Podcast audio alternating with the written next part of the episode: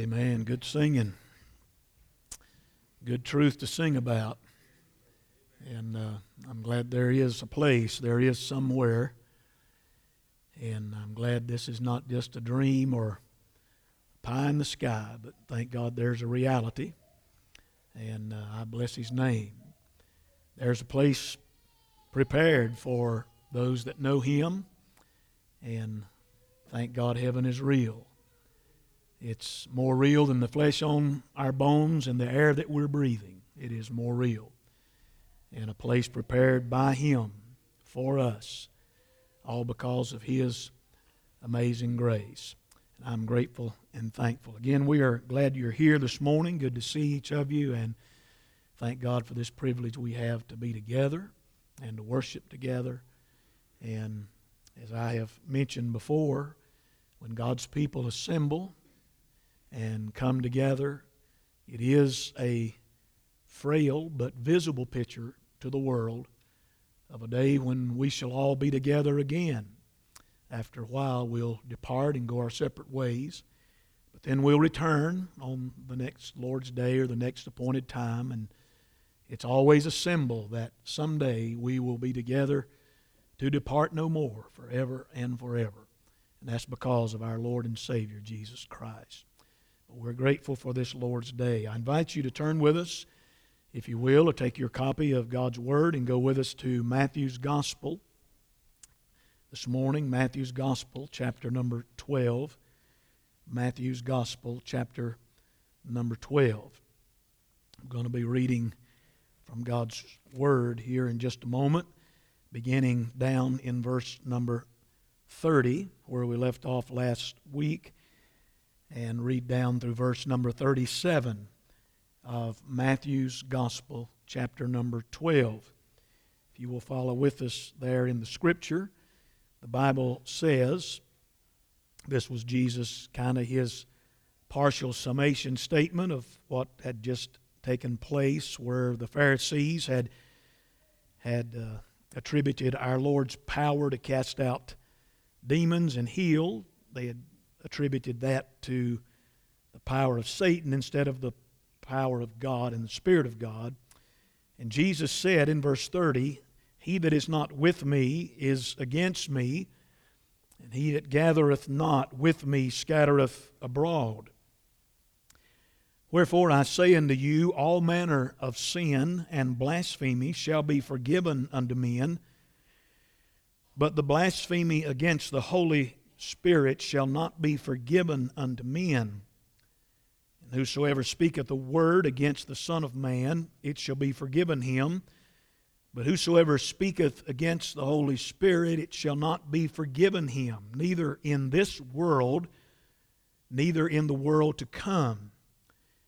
Either make the tree good and his fruit good, or else make the tree corrupt and his fruit corrupt, for the tree is known by his fruit. O generation of vipers, how can ye, being evil, speak good things? For out of the abundance of the heart the mouth speaketh. A good man out of the good treasure of the heart bringeth forth good things, and an evil man out of the evil treasure bringeth forth evil things. But I say unto you that every idle word that men shall speak, they shall give account thereof in the day of judgment.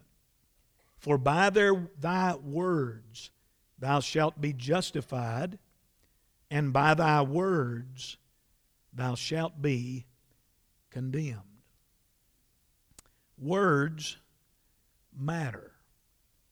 You've heard that statement by politicians, you've heard that statement by lawyers, you've heard that statement by educators, and by a lot of different from a lot of different aspects of life.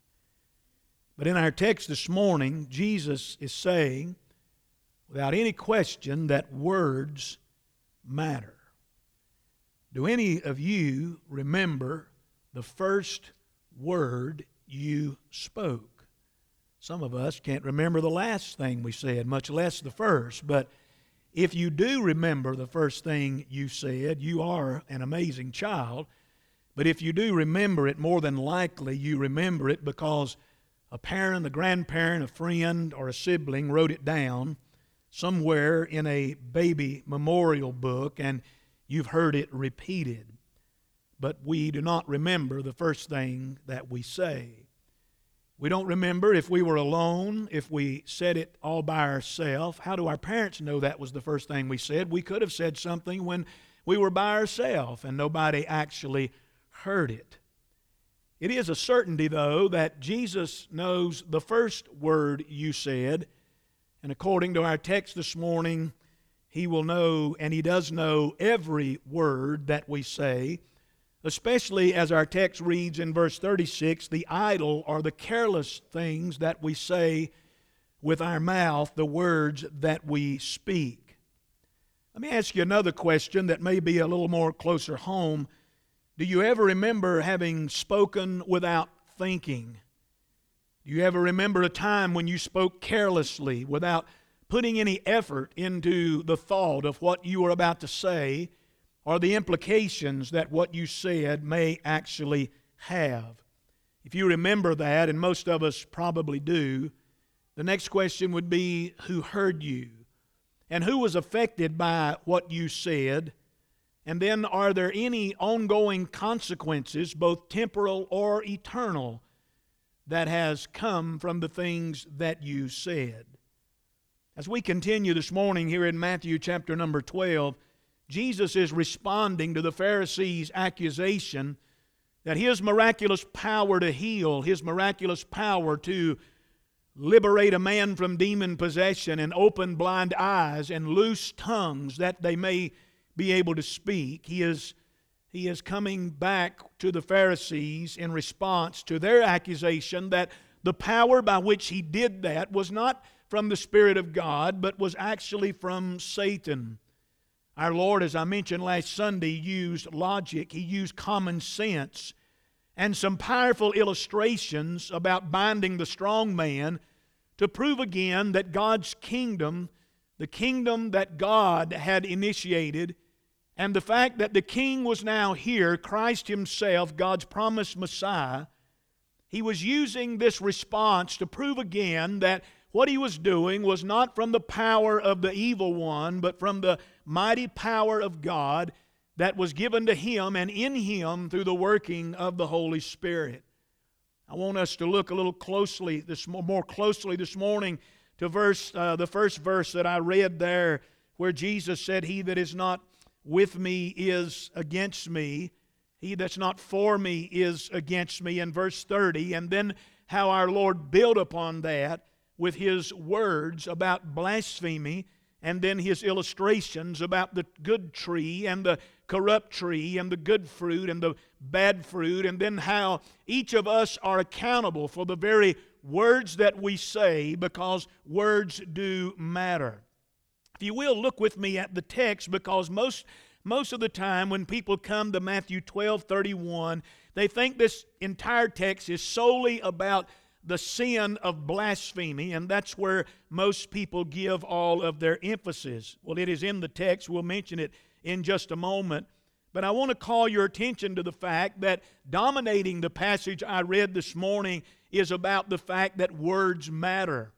You'll notice in verse number 31, he mentions blasphemy twice, and blasphemy is a verbal communication about something that you've concluded about uh, the Son of God or about the Holy Spirit. But then in verse 32, if you'll notice, the word speaketh is mentioned twice in that verse. In verse 34, the word speak and speaketh is mentioned again. In verse 36, the word idle word and the word speak is mentioned again. And then twice in verse 37, Jesus makes reference to the words that we speak and how the words we speak will either justify us or condemn us before God. So this text is about things that we say. It is about the verbal things that come out of our mouth, the words that we put together, especially in relation to Jesus Christ, the work of the Spirit of God, and the work of the Son of God here upon this earth. Now remember, this entire section is about who Jesus is. It's about what he did. And it's about what the people and the Pharisees said verbally in response to what Jesus did. If you remember from last Sunday's message, whenever Jesus healed this, uh, this possessed man, blind and dumb, in verse 23, the people responded verbally. And they said, Is not this the Son of God? Then in verse 24, the Pharisees did the same thing. And they said verbally, This fellow, speaking of Jesus, doth not cast out devils, but by Beelzebub, the prince of the devils. And Jesus knew their thoughts. He knew what actually motivated them to say the very things that they said. And then again, he says to us in verse 37 that it will be by our words that we shall be justified or condemned. And so their words were so important that Jesus says, and he says this in the text in verse 31 that there are some words that a man may say that are forgivable. He says there's some things that a man may blaspheme against the Son of God, and those things are forgivable. But then Jesus said there's some things, depending upon what you say and about whom you say it, Jesus said, that are unforgivable. Before we get into the heart of the text this morning, I want you to listen to these passages from God's Word in regard to our speech and to our tongue.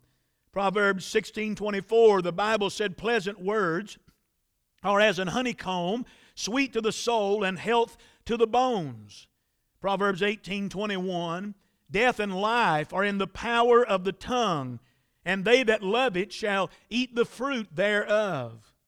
In the New Testament, Paul said in Ephesians 4:29 speaking to believers, "Let no corrupt communication proceed out of your mouth, but that which is good to the use of edifying, that it may minister grace unto the hearers." And then that passage in the book of James that we are familiar with, James 3, verse 5 through 10, even so the tongue is a little member and boasteth great things. Behold, how great a matter a little fire kindleth.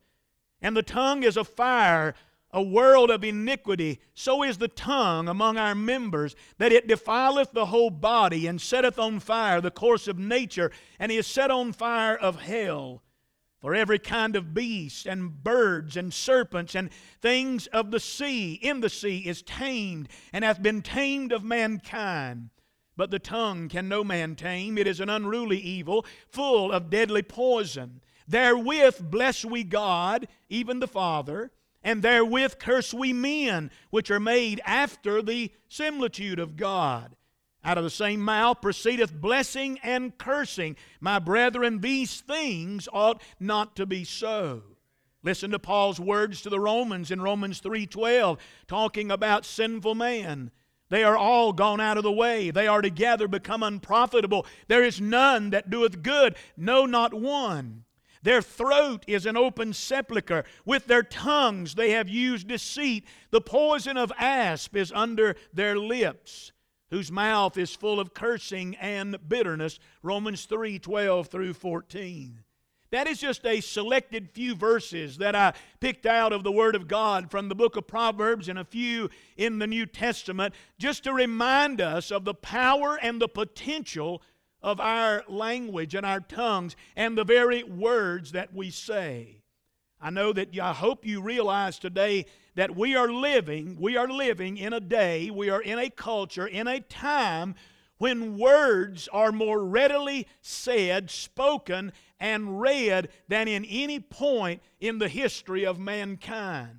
It is amazing how many words, as I'm preaching this morning, is flying through the air from one electronic device to the other, from one media to the other. How many words are, are just moving through the unseen waves of the air this morning? People expressing their thoughts about everything from politics to religion to social issues to perversion to sinfulness, you name it, and words are flying today about all around our world about any subject that you can imagine. There's words being said in the midst of that from people like Sunday school teachers, missionaries, and preachers today. And people are singing words that exalt and honor God. There are people who are using words to bless the Lord and to glorify His name. And then words will be used, and they are being used right now, that are actually blasphemous in nature, and they are perverted, and they are profane, and they will use every kind of word they can to discredit the gospel and the good work of God's amazing grace. Words matter. What we say matters. The man today who at this very moment is using profanity in front of the store clerk does not understand that he shall give an account of that word, that careless word that he's speaking. He will give an account of that one day before God. The preacher now who has chosen to preach on social issues and felt needs rather than preaching the gospel, he will give account of God for the carelessness of his words. Those who take portions of the Word of God uh, to form their own opinions about salvation and what they think about eternal things, they will give an account unto God. Those who are preaching the gospel will as well. Those who are preaching truth will do the very same. Words matter. Look at verse 30 words and our actions. Jesus said, He that is not with me is against me. And he that gathereth not with me scattereth abroad. The word gathereth and scattereth, and the words with me and against me, those are action words. And what Jesus is speaking about here in relation to this context, he is talking about the man who is not verbally with me, is against me. The man who is not gathering through the gospel, but yet he is scattering people by other means, like the Pharisees were doing whenever they said he is of the devil. Jesus said, Their actions prove that they are not with me, but rather they are against me. How do we gather with Christ? Well, we gather with Christ when we speak His gospel, when we proclaim the good news to those who haven't heard it. How do we scatter? We scatter by refusing to share the gospel or by using words when we do that question the truth of salvation and question the truth of the Word of God when we focus and talk about temporal things and non essential things, like the Pharisees did, in comparison to avoiding talking about eternal things, then we are scattering instead of gathering. Commenting on verse number 30, Southern Baptist preacher and biblical scholar, now with the Lord, A.T. Robertson writes, and listen to what he said quote, These Pharisees find out what a powerful opponent Jesus is by his parables by his sarcasm, by his merciless logic. He lays bare to the Pharisees their insincerity and the emptiness of their arguments. He goes on to say Christ is the magnet of the ages. He either draws or he drives away. You don't get around Jesus and stay the same. He is, as Robertson said, the magnet of the ages. He either draws you to Him through His truth or He repels you away from that truth. He doesn't leave a man in limbo. He doesn't leave a man in a gray area. And the Pharisees are finding that out. The people are finding that out. And it would do well for our day and hour to find that out. Christ Christ will judge us. Our words and our actions cannot be separated. By their words, the Pharisees gave verbal evidence, back up in verse 24, they gave verbal evidence that they were against Christ. And by the way, you can be against Christ by being silent and apathetic toward Him, just like you can being verbal toward Him. So the question is do your words and actions say that I am for Christ or I am against Christ? Words and actions, they, they go together. I, I've heard all my ministry about people who claim they are silent Christians. And that's just an impossibility. Who people say, well, I'm a Christian, but I but I don't ever express that. I don't ever say that with my words. By not by not saying, Jesus said, we are actually scattering instead of gathering. But look secondly, not only at words and our actions, but look at words and how they relate to forgiveness. These, these are interesting verses, verse 31 and 32. He says in verse 31 Wherefore I say unto you, all manner of sin and blasphemy shall be forgiven unto men, but the blasphemy against the Holy Spirit shall not be forgiven unto men. Now, in that verse, Christ zeroes in on the very words that the Pharisees had said. And he makes two statements about what they said. One statement he makes in verse 31 is absolutely amazing. And the second statement he makes in verse 31 is absolutely terrifying. They're right there in the text. First of all, notice what Jesus said I say unto you. Now remember, they have just verbally said that what Jesus did was done by the power of the devil, and the Lord is not going to allow them to get by with that. You can't get off when you verbally say things about Jesus Christ. Notice, first of all, what Jesus said in verse 31 Wherefore I say unto you, all manner of sin and blasphemy shall be forgiven unto men. Most people read verse 31 and never even go back and think about that. Look again at what Jesus said. Jesus said, All manner of sins and blasphemy shall be forgiven unto men. I say amen to that. What a marvelous truth. Jesus is saying here that all manner, all manner of sin and blasphemy shall be forgiven. He said in verse 32 that if a man speaketh a word against the Son of Man, meaning Jesus, the second person of the Godhead, it shall be forgiven him. Jesus is saying if you blaspheme or if you take, say words against the Son of God, the good news of God's grace is that can be forgiven. That is what God is saying. That's an amazing thing. Notice he says there in verse number 31 all manner of sin. All does not mean every single sin, it means every type, every category of sin. There is no category of sin that Jesus Christ cannot forgive. As a matter of fact, you can even say things against Jesus. You could actually curse him. You could blaspheme him. And there is forgiveness according to the Word of God. Preacher, what does this mean? It means that Adam's disobedience, listen to these different types of sin. Adam's disobedience was what? Forgiven. Abraham, the great patriarch of faith, you know, Abraham lied. You remember he lied about his wife? He lied. And you know what? God forgave that sin of lying. Remember Moses, that great servant of God? He committed murder and he was forgiven. David, the man after God's own heart, committed lust, committed adultery, and he also committed murder. And what did the Lord do? Forgave him of those sins.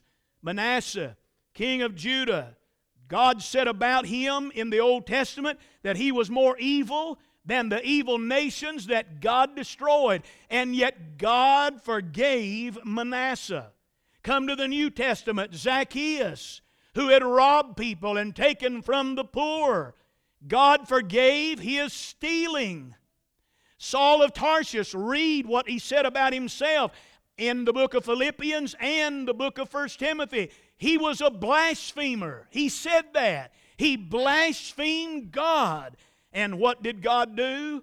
God forgave him all manner of sin and blasphemy. What he's saying is every type of sin and every verbal sin that a man commits against the Son of God can be forgiven. It can actually be forgiven. Now, if you don't think Adam's disobedience and, and Abraham's lying and Moses and David's murder and Manasseh being so evil, if you don't think Zacchaeus is stealing and Saul's blasphemy, then let me just ask you this. Put your name and then you fill in the blank after that. What did the Lord forgive you of?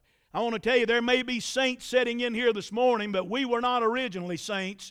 We were sinners. And by the way, about every sin that I mentioned right here, and that's just a few of them, about every one of them has been committed among this congregation that's sitting here this very morning, but yet there is forgiveness. The good news is this all manner of sin and blasphemy shall be forgiven unto men. But, Jesus said, but, we'll look at that in a minute. Matthew 27 44, Jesus, Matthew tells us that when Jesus was crucified or being crucified on the cross, that both of those thieves, the word he used in the King James text is the word reviled. They reviled on Jesus. They verbally slandered the Son of God. You remember that? They railed on him.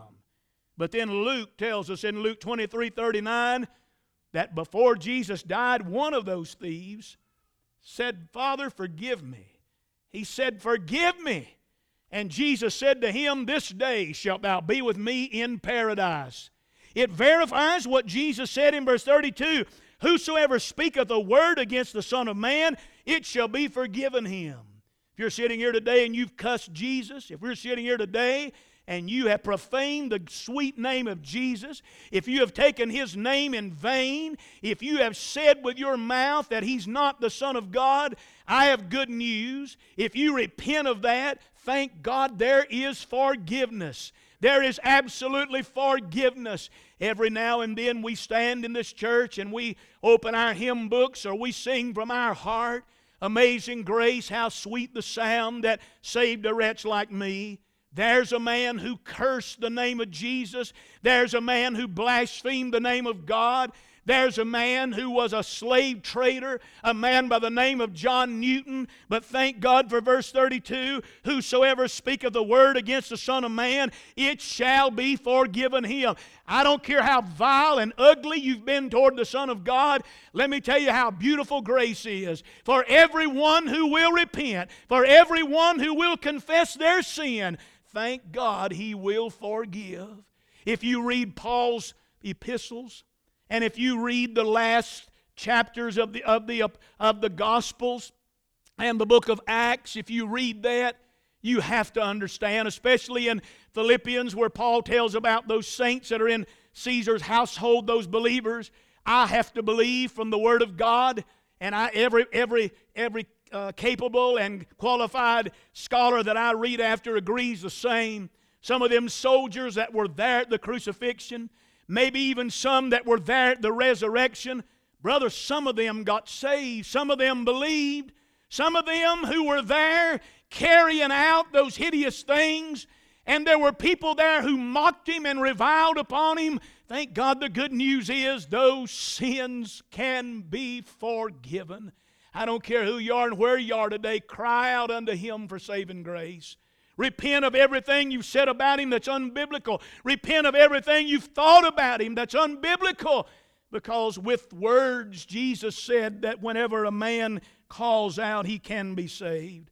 That's the amazing thing about our forgiveness. But look at the terrifying part of this verse. But there's a conjunction here.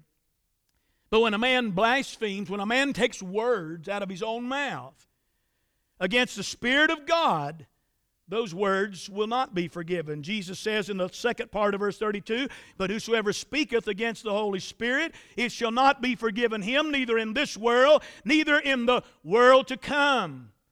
Whenever you say, like the, like the Pharisees had just said, that this power by which this is done is not, it's not of the Spirit of God, it's of the Spirit of the devil. That's terrifying. If someone speaks a word against the Son of Man, the text says it can be forgiven, but if you speak words against the Spirit of God, they will not be forgiven. Now, everybody always asks, what exactly is this blasphemy? Well, the word, the second word blasphemy in verse 31 is the same as the first word blasphemy in verse 31, but you're wanting a better definition than that. Blasphemy, what, what is it? First, in its literal root word, what the word itself means, it's slanderous or injurious speech. Sometimes people identify blasphemy with not being repentant. If you want to define it in one word, that's certainly part of what it would be. But Jesus is speaking here in this text more particularly about the defiant, irreverent speech in which the Pharisees have shown the great work of the Holy Spirit is less than what it is. They've attributed that to the work of the devil. Blasphemy against the Holy Spirit. It's different. It's more serious than blasphemy against the Father or the Son. That's what our text says. Why is that? Why is that?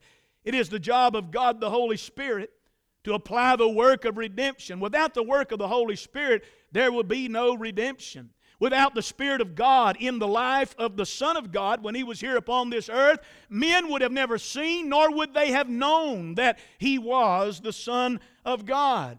You would have never figured out that Jesus was who He said He was if the Holy Spirit had not illuminated that to you and revealed that unto you. Preacher, I think I'm smart enough. If I'd have read the Bible, I would have come to the conclusion that Jesus is the Son of God. If you had read this Bible without the help of the Holy Spirit of God, you would have come to no more conclusion that this book was nothing more than a Moby Dick fairy tale or a great writing like Mark Twain and Huckleberry Finn. The only reason any of us know anything about the Son of God is because of the great illuminating work of the Spirit of God. If the Spirit of God does not reveal the Son of God, no man knows the Son of God. God. And when these Pharisees stood there and said, He's doing that by the power of the devil, then they were blaspheming the Spirit of the living God. And there's no hope for a man in that situation.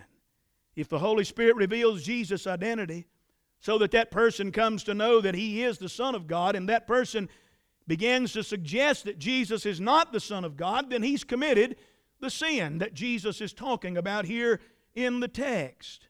The Hebrew writer said it like this in Hebrews 10 26 and 27 For if we sin willfully, after that we have received the knowledge of the truth, there remaineth no more sacrifice for sins, but a certain fearful looking for of judgment and fiery indignation which shall devour the adversaries. That's a powerful, powerful couple verses.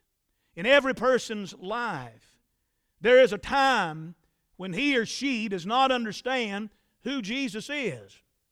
Every Sunday morning and on the second and fourth Sunday evenings in the month, we take the children in Sunday school and in their youth groups and whatever they're doing. And from the time they can, but even before they talk in the nursery, they are sung to and prayed in the name of and told about Jesus and about who He is. Now, no nursery worker, no beginner, preschool, no middle school or high school teacher thinks within themselves, nor do I, that our verbal communication alone is enough to convince any of these children or young people that Jesus is who he says that he is. But we believe by faith that if we tell them who he is by the Word of God, that the Holy Spirit will do what he was sent here to do. And thank God He will reprove and He will correct and He will convince men that Jesus is who He said that He was. That's His work. Our work is to put the Word of God in their heart, the God breathed Word of God, the Word of God that the Holy Spirit moved upon men to write. But every one of us knows it is the work of the Holy Spirit of God to reveal to mankind that Jesus is who He said that He was. So when these Pharisees said, what he's doing is not by the Spirit of God, it's by the devil. They have crossed a line that you can't uncross. They've went into territory that Jesus said you can't get back from. You're in an area where you're in deep weeds.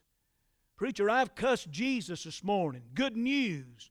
Repent and come to Him and call out to Him. Now, He shouldn't, like He shouldn't with any of us, but thank God He saves people like that. He saves blasphemers like Saul of Tarsus, murderers like David, liars like Abraham, disobedient men like Jonah, who God said go one way and he went the other way. He saves people like that. He saves slave traders like John Newton and lets them write hymns that we sing about on the Lord's day. But whenever you reject the work of the Holy Spirit of God, you're in deep weeds. It's sad. The time comes in every person's life when he does not understand who Jesus is and if you blaspheme Jesus during that time, that's forgivable according to the text. But if the Spirit of God reveals truth to you, and you after walk away from that and trample that under your foot, brother, there's nothing waiting but judgment. And this is why it bothers me so much whenever we see these so called movings of the Holy Spirit in churches where they claim they're having revival and the Word of God is never preached and the Word of God is never taught, and yet people just respond to what they say is the working of the Holy Spirit. Let me tell you again where the Holy Spirit's going to take you every time He works in your life. He's going to take you to this book that He wrote, and He's going to reveal to you who you are according to this book, and He's going to show you who Jesus is according to this book. That's what He does.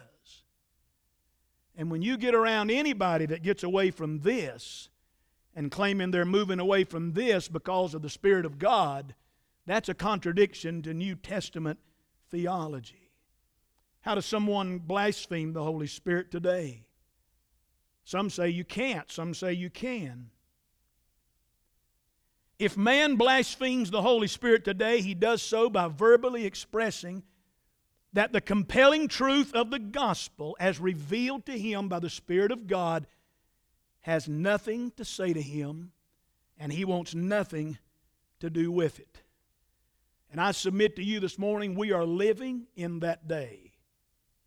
We are living in that day when the gospel is preached and men want nothing to do with it. Now, we're not living in a day when people don't want good services, even in church. church everybody wants a good service. But very few people want to hear the gospel. They want to know their sinfulness, God's holiness. They don't want to know that.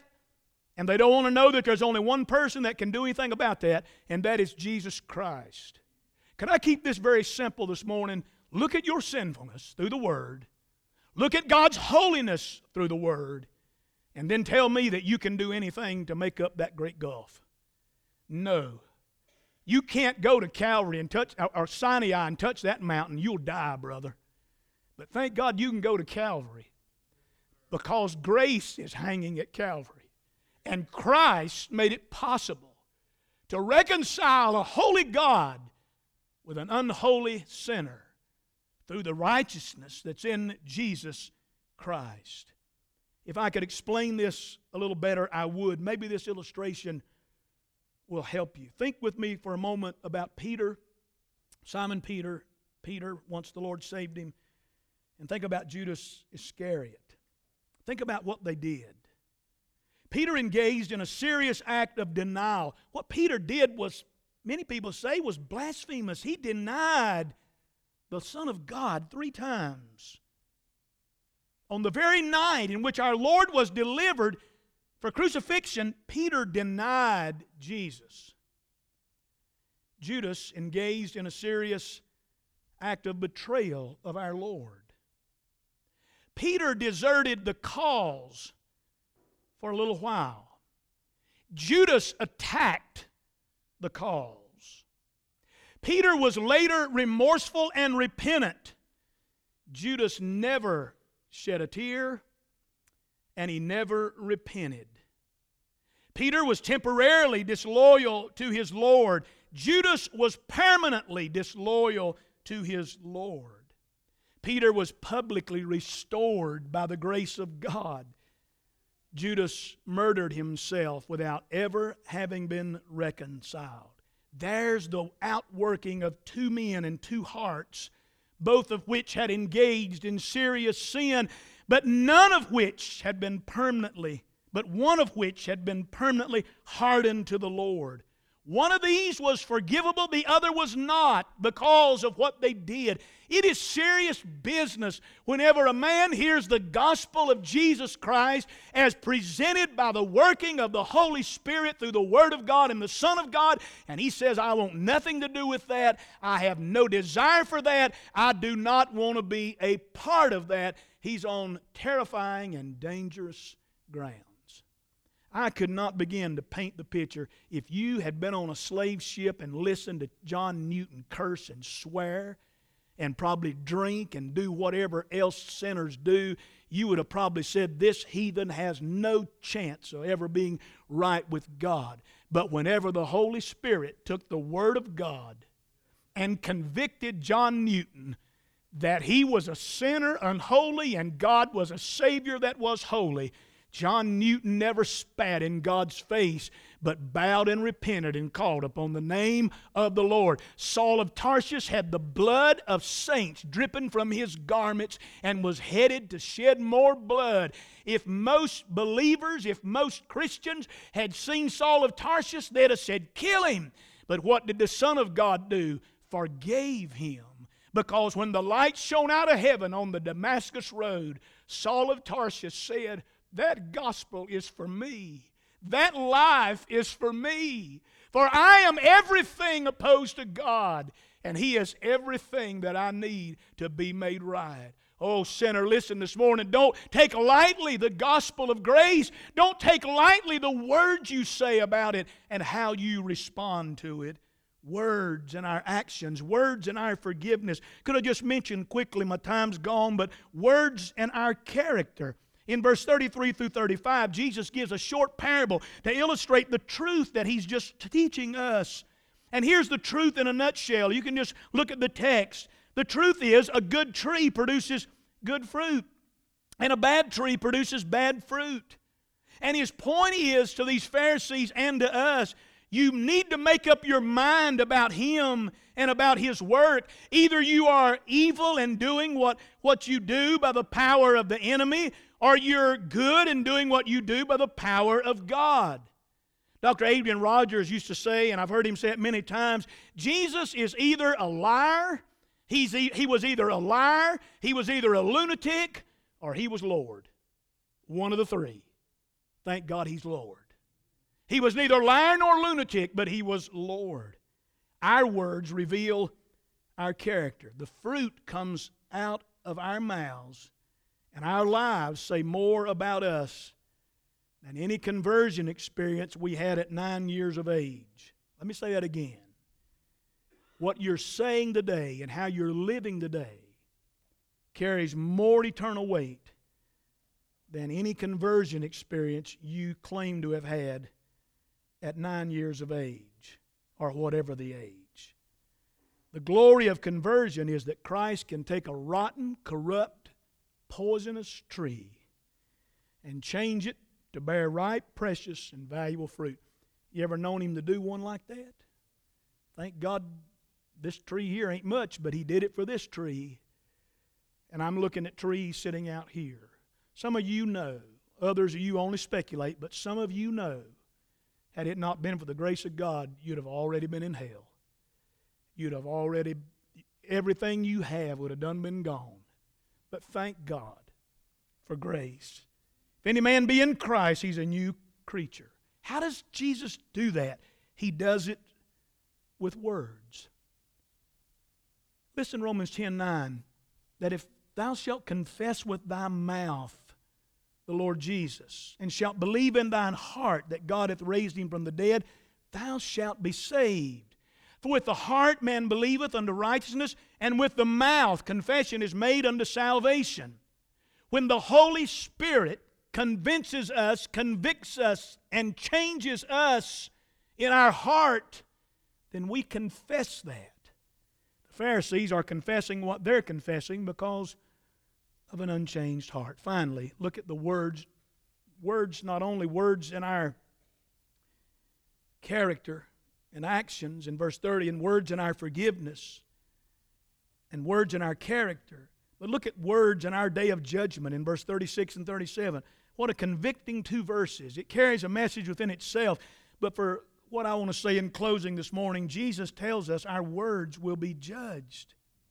And he's not specifically specifically talking here about if you say something bad about your neighbor, about that that's covered in other portions of Scripture. What our Lord is talking about here, He's saying, For by thy words, in verse 37, shalt thou be justified, and by thy words shalt thou be condemned. What we speak about Him, what we speak, what we text, what we post, what we communicate back and forth today like we're never going to give an account to anyone. Read the text again. Jesus said, Every idle, the word idle in the King James text, it's translated careless. Every unthought about word that men speak. they shall give account of in the day of judgment. That's what Jesus said. Our words and our actions, we're either scat- scattering or gathering. Words and our forgiveness. Thank God for forgiveness for the awful things we've said about Christ. But when we take the work of the Holy Spirit and attribute that to something other, to, the, to Satan, to something other than what God meant it to be, then there is no forgiveness. Words and our character. Fruit will tell you a lot if you'll just look at what is happening. And words in our day of judgment. Words matter. They do matter. You wouldn't think, you wouldn't think that to to be in our day and in our culture.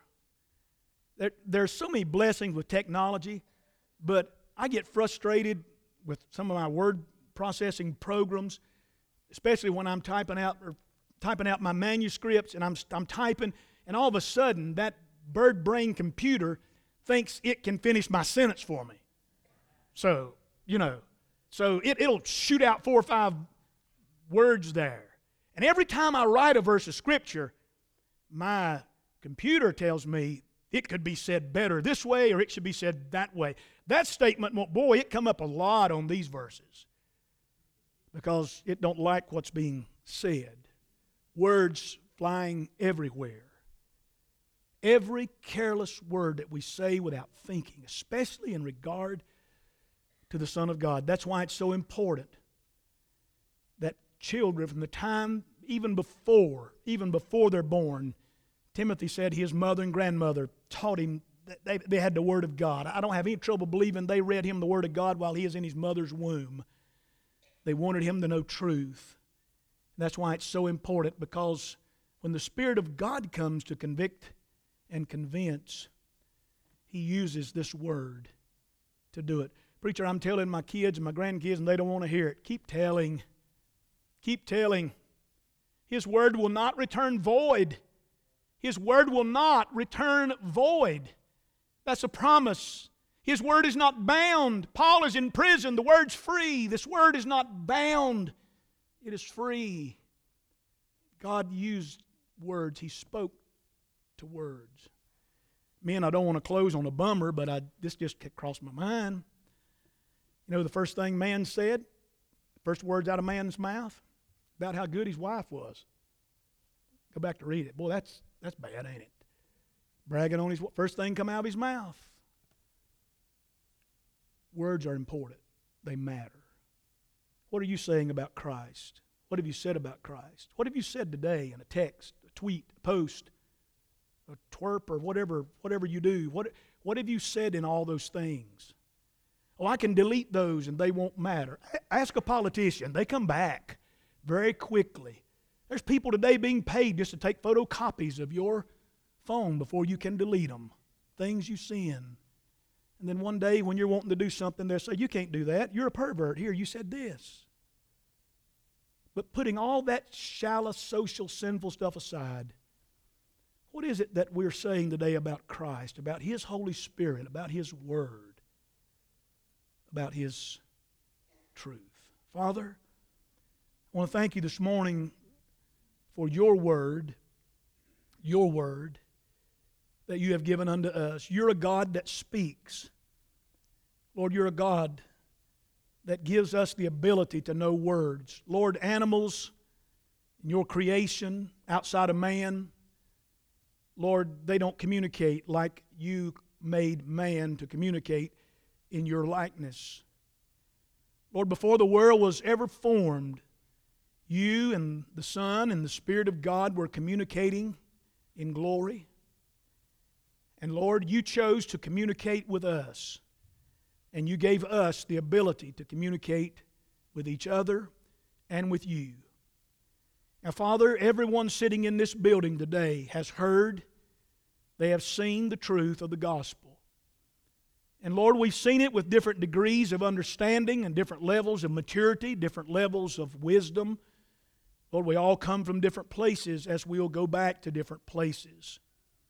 But I'm so glad the Holy Spirit of God knows how and knows when, Lord, to take the truth of what you've said about sinners and about yourself and put that in the heart of sinners. And no matter who we are and what we've done, thank God there's forgiveness. But may we never speak, may we never verbally consign or attribute the glorious gospel and the work of the Spirit in that gospel.